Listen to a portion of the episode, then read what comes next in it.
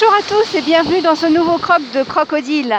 J'espère que vous allez bien. Je suis à l'abri dans ma capuche pour pouvoir vous parler. Je suis donc bien sûr face à, sur la, face à la mer.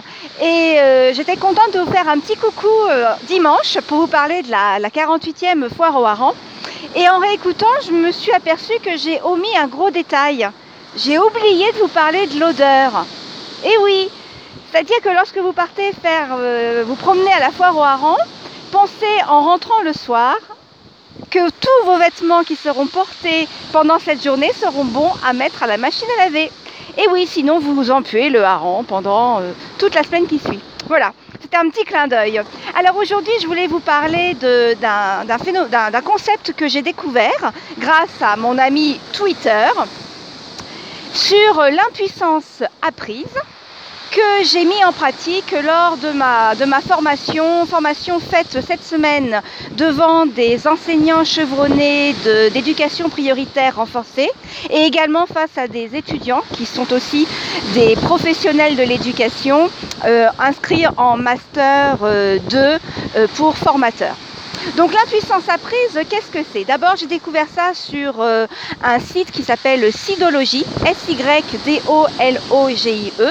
et qui, euh, qui proposait la, retransmission d'une vidéo élaborée par une psychologue, Charis Nixon, qui démontre comment en 10 minutes mettre en place l'impuissance apprise ou alors la résignation.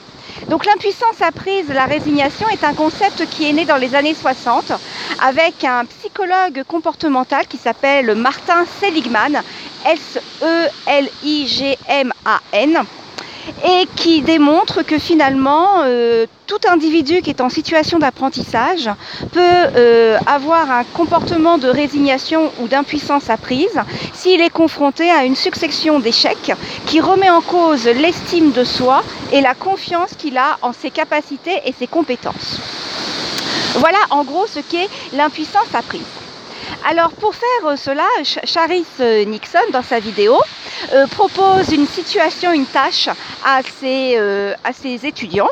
Elle leur propose une série d'anagrammes à réaliser. Alors pour information, un anagramme, c'est à partir d'un mot déjà existant, utiliser toutes les lettres qui le constituent sans en ajouter aucune et constituer un autre mot qui existe également, qui a un sens et qui existe dans la langue. Donc cette vidéo était faite en Amérique avec euh, bien sûr des mots euh, anglophones.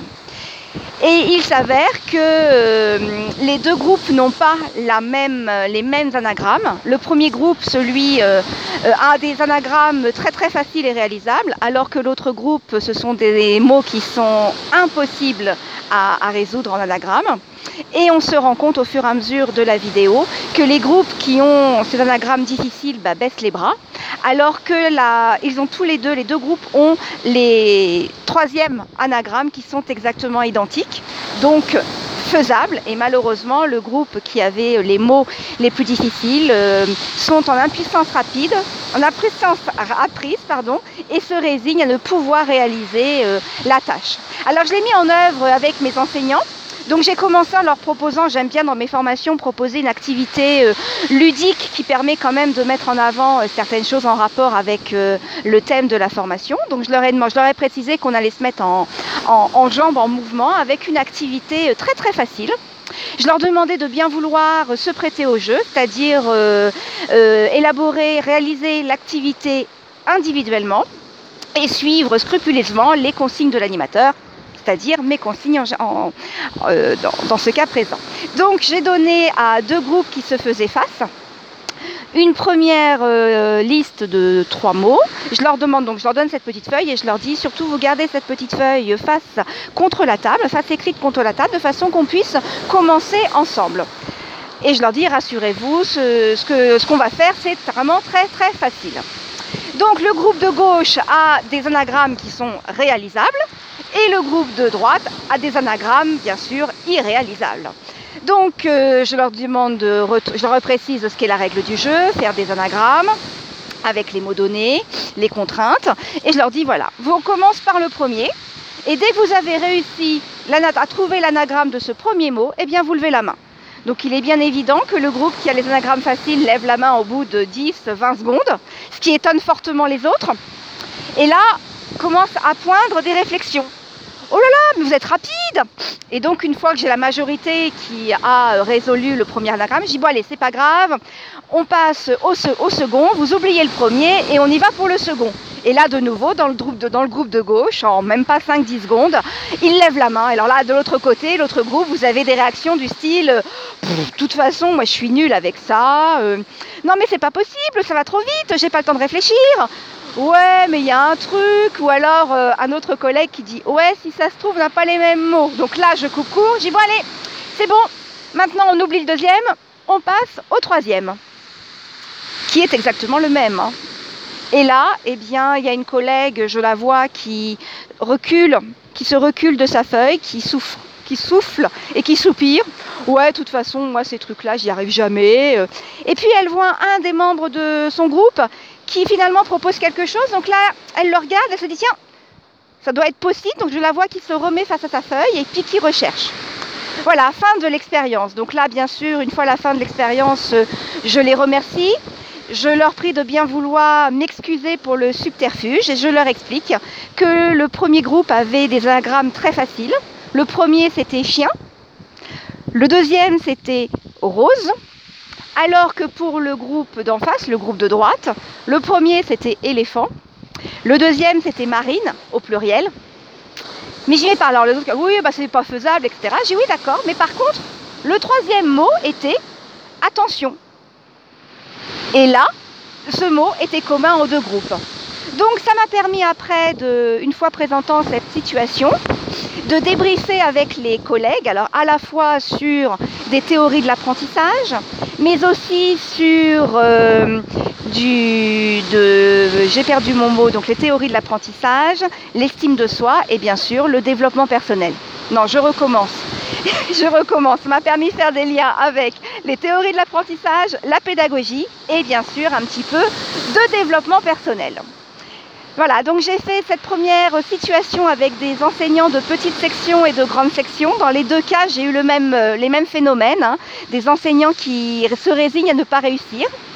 Après une deuxième fois, je l'ai fait avec un groupe d'enseignants de CP à CE2, et là, exactement les mêmes phénomènes. Donc bien sûr, euh, avec ces enseignants-là, eh bien, on, réfléchit, on, part du principe qu'effectivement, dans toute situation d'apprentissage, bien sûr, il ne faut pas proposer systématiquement des tâches que les élèves sont capables de réussir, des tâches très faciles, mais qu'en même temps, avant d'entrer dans une tâche, qu'elle soit complexe, il est important de leur donner la, la, possibilité d'être en situation de réussite, d'où l'importance des feedbacks. Et puis euh, la collègue euh, qui s'est remis au travail après s'être résignée au fait qu'il était incapable, qu'elle était incapable de résoudre cette tâche en voyant son collègue qui s'y remettait et qui était en situation de, de progresser, m'a permis de mettre en avant d'autres théories de l'apprentissage, entre autres celle de Bandura, B-A-N-D-U-R-A, sur euh, l'effet vicariant, c'est-à-dire le fait que euh, voir un, de ses pairs, PAIR, en situation de réussite ou en situation de, réussir une tâche donnée, nous met dans un comportement euh, un peu de mimétisme qui nous pousse à nous rendre compte que oui, c'est possible, que oui, c'est réalisable, que oui, je peux être en situation de réussite. Alors bien sûr, j'ai refait cette même activité avec mes étudiants donc de master. Ils étaient un peu moins nombreux. Ça, c'était en lien avec donc euh, mon, cours qui était un cours introductif aux différentes théories de l'apprentissage. Alors il faut savoir que Seligman est un contemporain de Skinner, donc qui appartient un peu plus aux, aux théories de l'apprentissage behavioriste, stimuli-réponse. Ça m'a permis de faire un lien avec les socio-cognitivistes, le fait qu'on apprend aussi avec les autres. Et aussi, euh, donc en parlant donc à la fois de Vygotsky et de, Bandura. Donc voilà, des grands mots, mais toute cette situation vraiment fait, fait réfléchir et forcément fait écho à toute situation que nous-mêmes nous pouvons vivre en situation d'apprenant. Et c'est important aussi dans sa situation, dans son activité professionnelle, de ne pas toujours être confronté à des tâches ou des refus, parce que du coup, on se mettrait dans ce mode de résignation, d'impuissance apprise. Voilà, c'était un petit coucou pour vous parler de ce moment que j'ai partagé avec euh, mes enseignants et mes étudiants. Franchement, c'était un moment que j'ai trouvé très sympathique. Ça m'a permis de, croquer la vie et puis euh, de se rendre compte que, bien sûr, dans le cadre de notre développement personnel, sans pour ça être enseignant, on est tous en situation euh, d'apprenant et il est important de garder euh, cet aspect euh, bien, bien en vue pour pouvoir apprendre sans se résigner. Voilà, je vous remercie de m'avoir écouté. J'espère que ce croc un peu théorique vous a plu et vous a apporté des choses.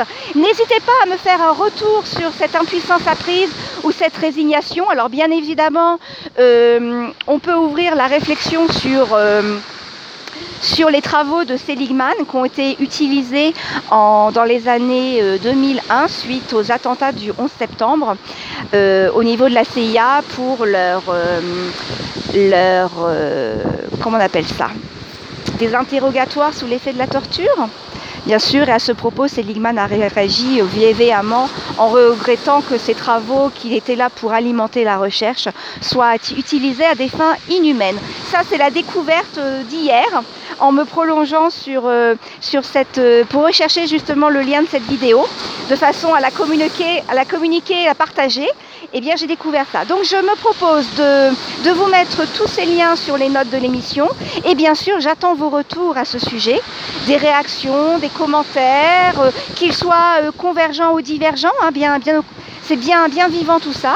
Donc, vous pouvez le faire sur trois médias, soit sur le Discord, et vous me trouvez sous le pseudo de Crocodile, ou alors sur le blog croc-odile.fr, sur Twitter, at Odilerie, ou alors euh, sur la page Facebook dédiée à Crocodile.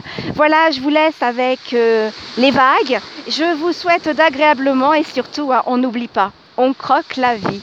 À bientôt!